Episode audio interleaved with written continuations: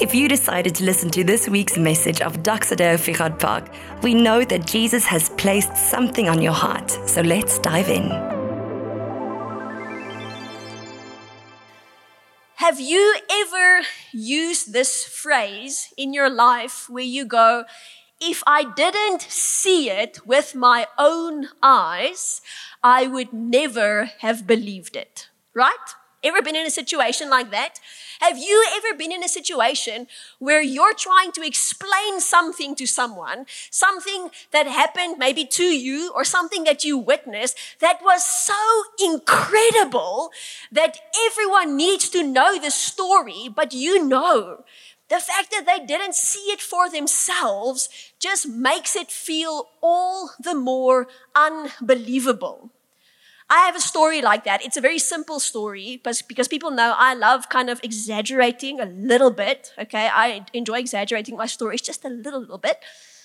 And the one morning I was driving out of Langenhoven Park, you know that stuck in the mud Falkie, you cross that 90 degree turn on your way to the varsity. But it's like 5 a.m. in the morning. Okay, I have a get together with some friends. We're gonna get together for some coffee, early morning breakfast. It's winter, so it's pitch black dark.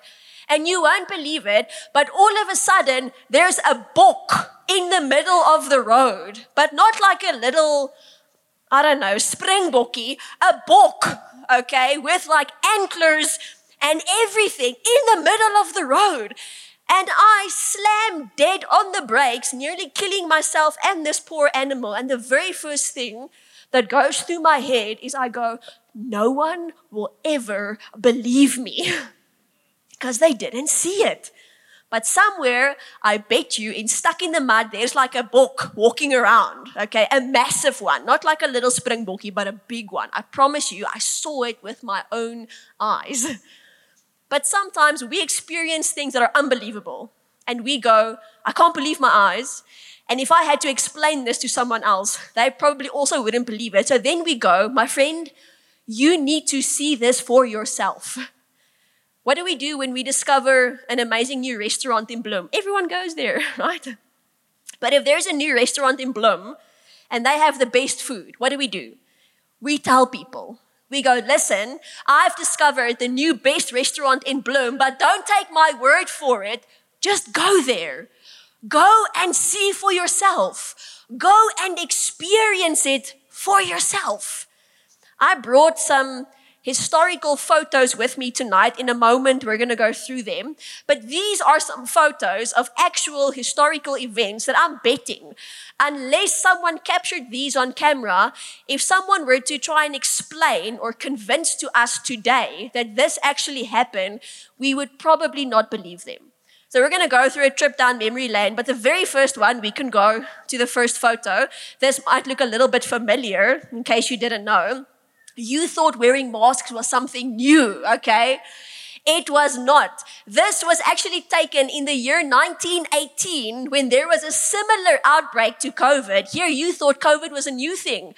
It's not. The Chinese have been planning it since the 1900s, okay? It's not a new thing. Just kidding. I don't believe the Chinese invented COVID. Maybe, I don't know, but probably not. I don't know. Probably not, but let's not go down that rabbit hole. This is a policeman, and we've had experiences like this someone in public coming up to you going, Where's your mask? Wear your mask. 1918, people already wearing masks. Let's go to, on to the next one. This was a funny one for me. This lady's name is Margaret Hamilton, and that tower of documentation next to her, that is the, get this, handwritten software that put people on the Apollo spaceship and sent them to the moon. Handwritten, my friends. Unbelievable, right? If someone did not capture this, I'm betting we wouldn't believe it today. We would go, not a chance. No ways. Let's go on to the next one. Imagine this was your job. In the 1920s, this is how they tested bulletproof vests they shot at you while wearing one. Imagine that was your job. I'm hoping that this poor chap got danger pay at least, because what if the bulletproof, bulletproof vest didn't work? But I'm willing to say if someone didn't capture this on cam, I'm hoping that he didn't like fall down dead right after that second because that would have been unfortunate. But I'm willing to bet that unless someone captured this on camera and they told us, no, in the 1920s, they tested bulletproof vests by shooting at people, I wouldn't have believed it. I would have gone, no, whatever, man. whatever. Can't believe it. Next one. Let's go on to the next one. This is my favorite one. This is what you call a drunk basket. And what they did, this was like in the 1920s and 1920s were a fun time, people. Like there's a reason they call it the roaring 20s. People were shooting each other. They were carrying drunk people around in baskets. It looked like a helse partytjie. But you thought Uber was a new invention. This is what bars and pubs did in the 1920s and 30s when their customers had one too many and they couldn't find their home by themselves. Okay, they would hire a drunk basket carrier, put you into the basket, and that poor soul had to carry you home. What? If I were to tell you that in the 1920s, drunk basket carriers was an actual profession, would you have believed me? Probably not. But someone, luckily, went through the effort to capture that moment. That guy looks bedingus that he has to go home, which makes sense because he's probably drunk and looks like he was already in a fight because he has like a busted nose. The last one, and this one, I, oh no, that's not the last one. Yo, this, again, 1920s and 30s, great time to be alive. You won't believe it unless someone took a picture of it. This is what airplanes looked like in the beginning. Who would buy a ticket and strap yourself into that little basket of a thing and go flying through the air? Probably not, right? I'm wondering if those seats are actually even fastened to the floor or do they just like move them around inside the plane, going like, today I want to sit over here and then on my next flight I'm going to sit over there. If someone didn't capture this, I wouldn't have believed it. And then the last one, my absolute favorite. This woman is someone by the name of Keshia Thomas. Let me tell you about Keshia Thomas. Keshia Thomas, in this picture, as you can see, she's a young African American female. She is protecting by lying on top of him an actual member of the Ku Klux Klan that was at a racist rally. And she's protecting him from a mob of angry protesters. Can you believe it? They had an interview with her afterwards asking, What the hell? He is a member of the Ku Klux Klan, serious like political issues. Why would you defend someone like this? And she simply responded, She believes in kindness and that everyone deserves a second chance. So why withhold a second chance from that guy? Would you have believed that? Unless someone captured that on camera? You see, there are some moments in life, there are certain things in life that we simply can't explain, right? We can try and put them on camera. We can try and explain them in theory. But there are certain things in life that they have to be experienced firsthand. Otherwise, they remain meaningless. That makes sense, right? I'm a new parent. We have a little baby boy that's four months old. So, obviously, in four months, I know everything about parenting by now. right?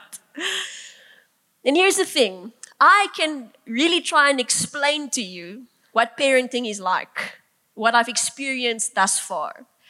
I can try my best to put into theory and even put into pictures or film, even what it's like being a parent.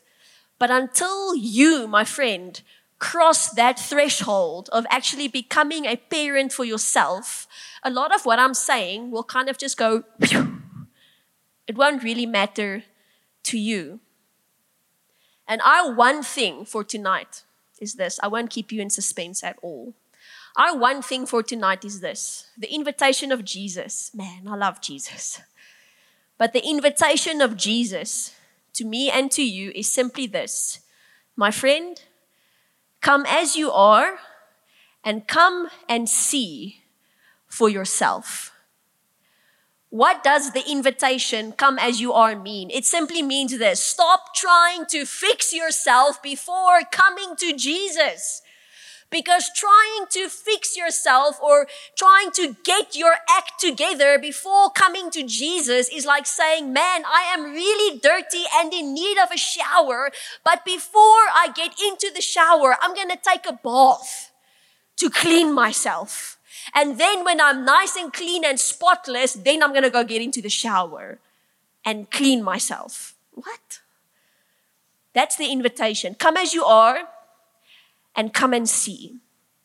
Come and experience firsthand.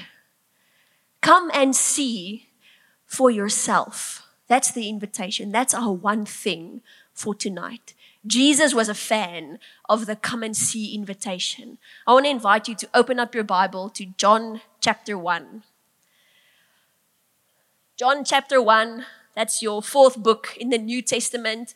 I really want to encourage you as you turn to John chapter 1, but on a Sunday, make sure you bring your Bible with you to church open up the word with us, whether it's the book, good old paperback, or whether it's your cell phone with a YouVersion Bible app. But make sure on a Sunday you come with your Bible. You are ready to open up the word with us. And then a second encouragement, but bring a notebook and a pen. Write down what you're experiencing God say to you throughout the service. Let's read together in John chapter 1 from verse 35. It reads, the next day, John was there again. So this might be confusing because you need to pay attention. It's John the Apostle writing the book of John, but he's writing about John the Baptist in the specific chapter. So John the Apostle busy writing, but John the Baptist that he's writing about. It's like frikkie in Afrikaans, you know. How many frikkies do you know? It's like 10 or 20, you know, or Johan, or I don't know, whatever. If you're Johan, I'm sorry. But he writes in verse 35. The next day, John the Baptist was there again with two of his disciples. When he saw Jesus passing by, he said, Look, the Lamb of God. He knows who Jesus is. He knows his friend Jesus is the Messiah that they've been waiting for. And he says to his disciples, That's him. That's the Lamb of God, the Messiah. And when the two disciples heard him say this, they followed Jesus. It's interesting that John doesn't write when the disciples heard this, they believed in Jesus. No. He writes, when the disciples heard this, they what? They started following Jesus. They showed interest. They showed curiosity. They were willing to take a step closer to this man from Nazareth to do some investigating, to see, is this really the Lamb of God that John, my buddy, was just saying. Why is that significant? Because I want to say, friend, if you are someone tonight and you doubt, you're unsure, you don't really know if this Jesus is really who he says he is, can I say you're in good company? Because that's how every single disciple starts out by being curious by starting to investigate this Jesus person. Let's go on to say, uh, to read in verse 38. It says, Turning around, Jesus saw them following and asked, What do you want? Don't you just love Jesus? He's like, What sukye? what do you want? They said, Rabbi, which means teacher, where are you staying? So it's interesting again, they don't come out with their true intention.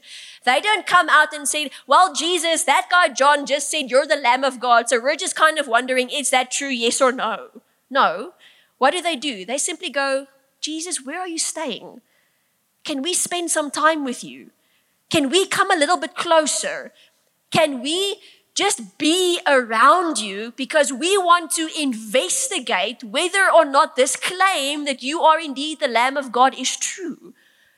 It's as if they're realizing in this moment a simple yes or no from Jesus won't do. He could go, Yes, I am the Lamb of God. But that won't be enough. So instead, they ask, Where are you staying? Can we come and stay with you? Can we come a little bit closer? Can we come and investigate? Jesus replies in verse 39 Come and you will see. That's the invitation. Come, come a little bit closer, and you'll see for yourself. So they went and they saw where he was staying, and they spent that day with him. I hate it that John doesn't write what they did that day. He just says they spent the day with Jesus. Wouldn't you want to know? Like, did they go fishing? Did they braai? Did they like take a nap? Did they talk big, meaningful things? I just find that interesting. They spent the day with. It was about four in the afternoon. Let's go on. It says in verse 40 Andrew, Simon Peter's brother, was one of the two who heard what John had said and who had followed Jesus. And get this the first thing Andrew did was to find his brother, Simon, and tell him, We have found the Messiah.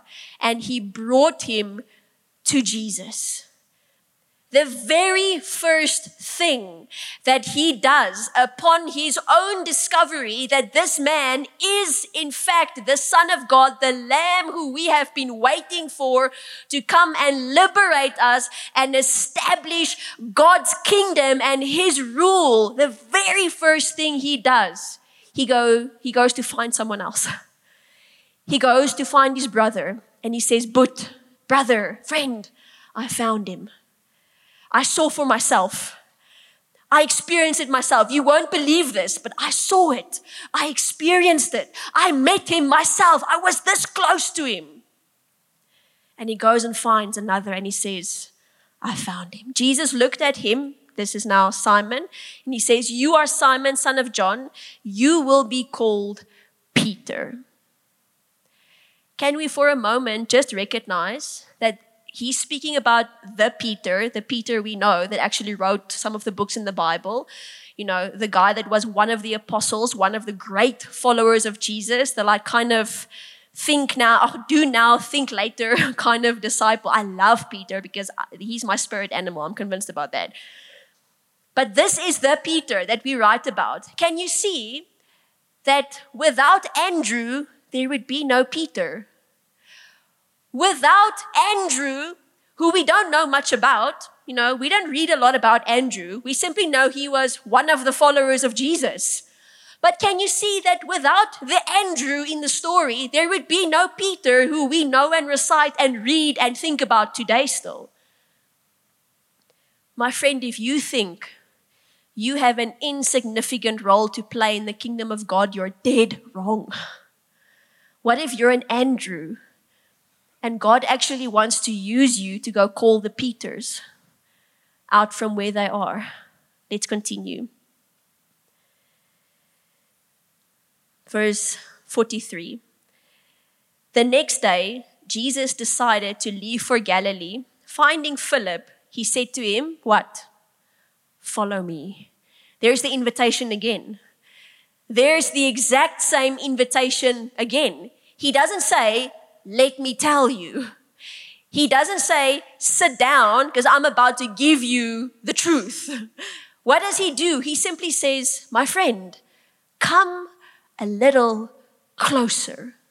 Follow me and you'll see for yourself. Come and see. That's the invitation. He invites another follower. Philip, like Andrew and Peter, was from the town of Bethsaida. Philip found Nathanael, there's, there's it again. The very first thing Philip does upon following Jesus, coming closer, seeing and experiencing for himself is what? He goes to find someone else. And he says, I found him. The one we've been waiting for. I found him. I saw him myself. I experienced him myself. I met him personally. He's Jesus. He, it goes on to say, Philip found Nathanael and told them, We have found the one Moses wrote about in the law and about whom the prophets also wrote. You see, this is very significant because Nathanael, we're going to read in a moment, but Nathanael was an Israelite. What do we know about them? He would have grown up with the law of Moses. He would have had to know the law of Moses very intricately. He would have had to been able to recite, you know, and know all of it right down to the letter.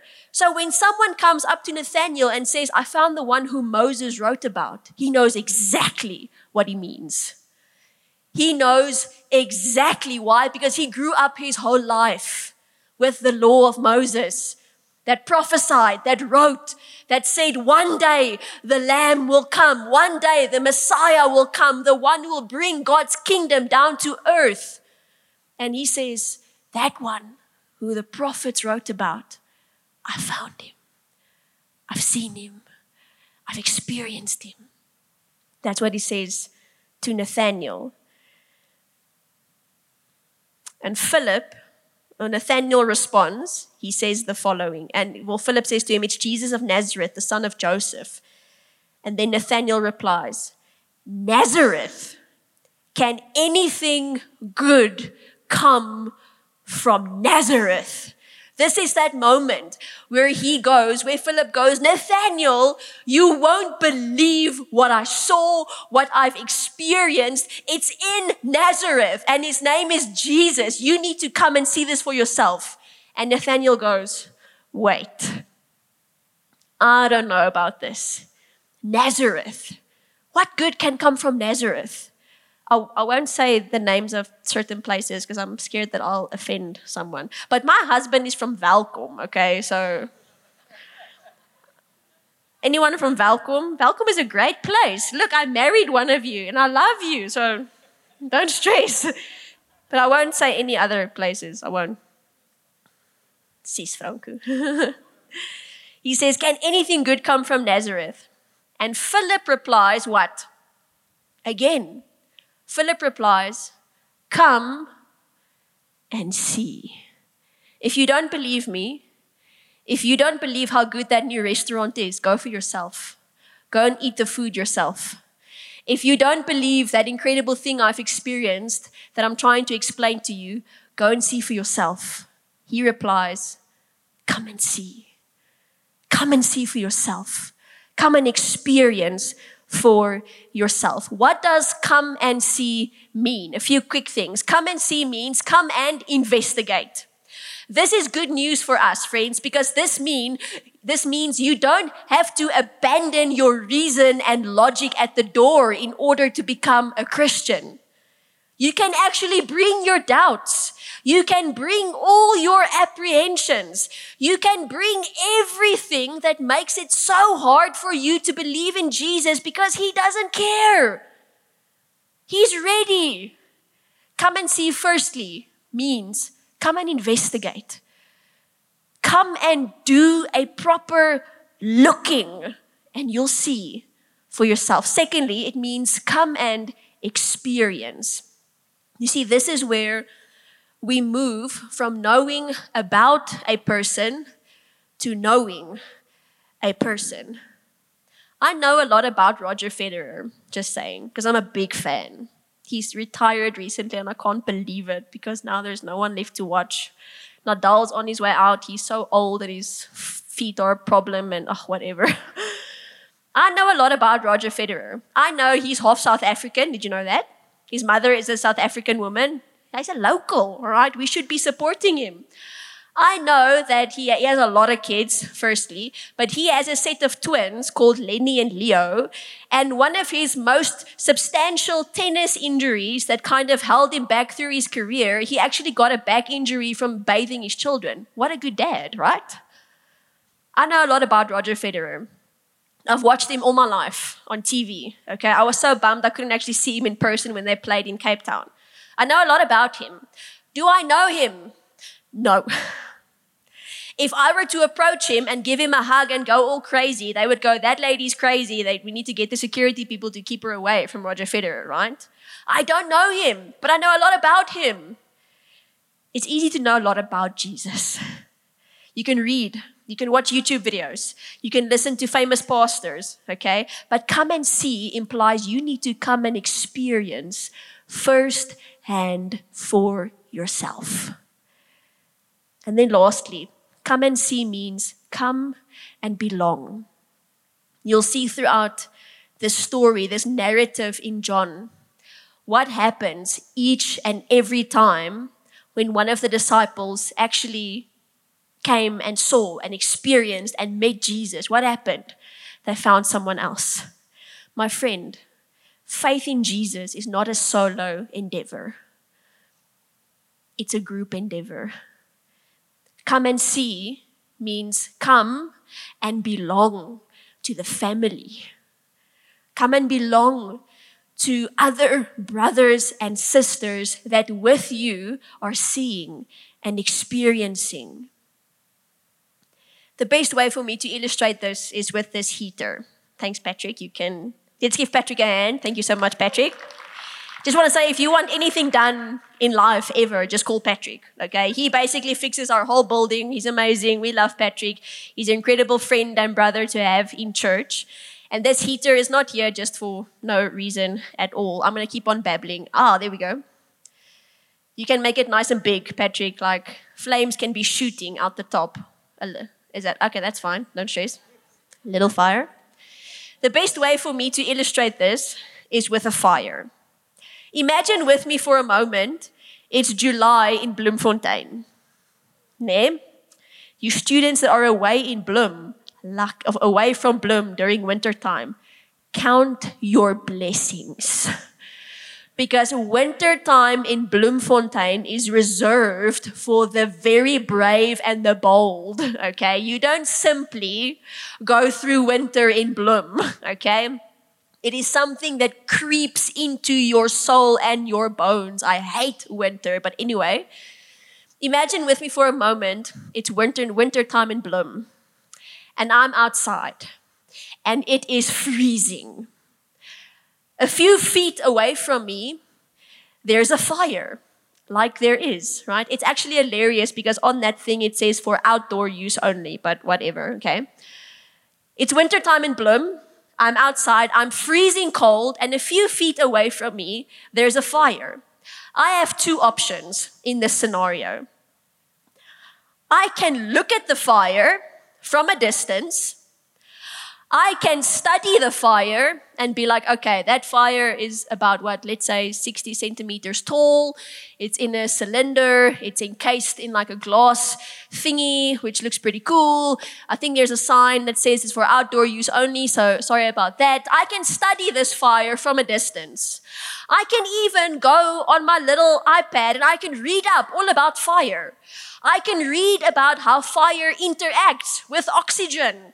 I can read how fire needs oxygen to spread and to survive.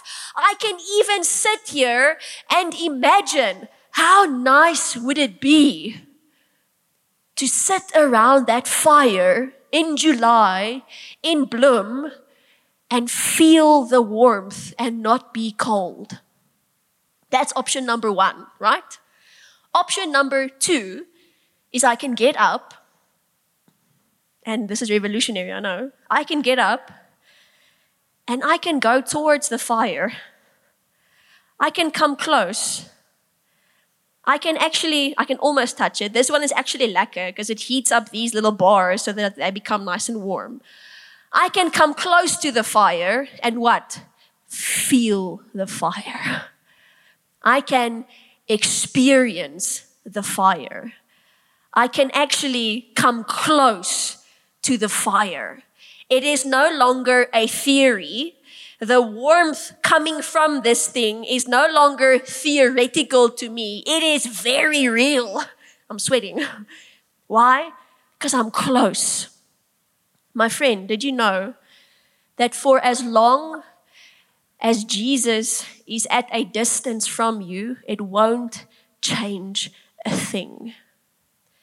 If you are spectating Jesus from a distance, if you are spectating church from a distance, if you are keeping God at an arm's length for whatever reason, maybe you have doubts, maybe you're afraid, maybe you can't believe in a good and loving God because look at your life, maybe you've experienced terrible things. But for as long as there's distance, I won't, I won't experience it. The invitation from Jesus is what? Come as I am. Don't fix myself. Don't try and get my act straight. Don't try and bathe myself and then go shower in order to be clean. No, the invitation is come as you are, bring your doubts, bring your fear, bring your apprehension, bring everything that you feel keeps you at a distance. Come and see. Come and experience firsthand who Jesus is. That's the invitation. Don't fix yourself. Don't better yourself. Come and feel. Come and experience. Come and see. I'm going to ask Yaku just to uh, come onto the stage for us. I'm going to just read us a quote and then I'm going to pray for us because then we're done. But this whole invitation of come and see, come closer, come and experience, it has one very clear kind of consequence to it. The invitation of come and see begs decision. What, is, what do I mean by that? Let me just read you a quote. This is C.S. Lewis. He writes this in Mere Christianity. It won't be on the screen. You can just listen. It says, A man who was merely a man and said the things Jesus said would not be a great moral teacher only. He would either be a lunatic or else he would be the devil of hell. You must make your choice. Either this man was and is the Son of God, or a madman, or something much worse. You can shut him up for a fool, you can spit at him and kill him as a demon, or you can fall at his feet and call him Lord and God. But let us not come with any patronizing nonsense about him being simply human. He has not left that open for us. He did not intend to. That's just a very fancy way of saying the invitation of come and see, come and experience, it begs decision. I can't be the same after I've seen and experienced. I can't be the same Aden. I can't go back to the same life. I can't go back to my old ways. Why? Because I've seen it for myself. The Jesus man who came, who fulfilled all the prophecies that we wrote about, I've seen him myself. He's changed me. I can't go back. The old me dead and gone. I'm following Jesus and I'm going to go find others to do that with me. Can I invite us to stand? I'm going to pray for us.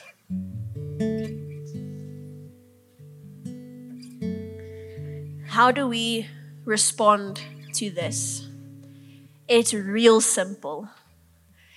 The response to the invitation of come as you are and come and see for yourself is a real simple one. I take a step closer. I want to invite you. If if you've been spectating Jesus from a distance for whatever reason, whether it's doubt or fear or disappointment or whatever the case may be, if you've been spectating Jesus from a distance, but something in your heart is saying, I want to come a little bit closer. I want to come and investigate. I want to come and see. I want to come and experience this for myself. Can I invite you there where you are? Just take one little step forward if that's you. In your row, that's fine. If you say, I want to come a little bit closer, I want to see, I want to come and investigate, I want to come and experience, just take one step forward. And then, secondly, if you've maybe just been keeping the family of God, church community at a distance for whatever reason, because you're busy or disappointed, you had a bad experience in church, or you don't trust leaders, or for what, whatever your reason might be. but you're experiencing the invitation of come a little bit closer. Come and see. Come and experience. If you want to take one little step closer to church family, won't you also, just there where you're standing by yourself, just take one little step forward? Just go, I'll do that. I'll take one step forward. I'll bring myself, that's all I can bring. I'll bring this working progress. I'll bring my imperfections. I'll bring my fears. I'll bring my doubts. I'll bring the things that I'm keeping in secret. I'll bring everything, but I'll come. I'll come and see for myself who this Jesus man is that threw out the invitation. Let's pray together. If you're comfortable, you can just lift up your hands. Father, we thank you that the invitation is simple. The invitation is come and experience, come and see, come and see for yourself. And Father, I want to thank you that you are such a personal God. You know us tonight. Friend, just a quick little ad break and then I'm going to continue praying. But can I say, Jesus, He knows exactly who you are. The story in John chapter 1 goes on to say Nathanael was praying under a tree. Jesus sees him and Jesus says, Here is an Israelite in whom there is no deceit. And then Nathanael goes, How do you know me? And Jesus replies and he says, I saw you. Do you know tonight Jesus is aware of you? He's aware of everything about you. He knows exactly what's hindering you. He knows exactly what's scaring you. He knows exactly what is troubling you. He knows exactly what's keeping you up at night. He knows exactly what's making you excited. He knows exactly what is bringing you joy. He knows every single thing about you. John chapter 1 ends the story with Jesus saying, Nathanael, if you think that me simply saying, I saw you is a big deal, you're going to see much greater things. Just you wait. My friend, just you wait. Life with Jesus, just you wait. Wait and see. Come and see what He has in store for you. Father, we thank you that that is our reality tonight. You are such a personal God. You know everything about us. And your invitation is simple. We can come and see for ourselves. Father, I want to pray firstly a prayer just of thanksgiving for every person in this auditorium tonight that has come and that has seen and that has experienced and that has now come, come to belong to your family. We praise you that we can live in the light with you, Jesus. But Father, I also thank you for each person right now in faith taking a step forward, right now in faith taking a step closer to who you are. And the discovery, Jesus, will be life and life in abundance. We thank you for that in Jesus' name. Amen. What a message. If you feel that someone would benefit from this, share it with them. We are all about family on mission.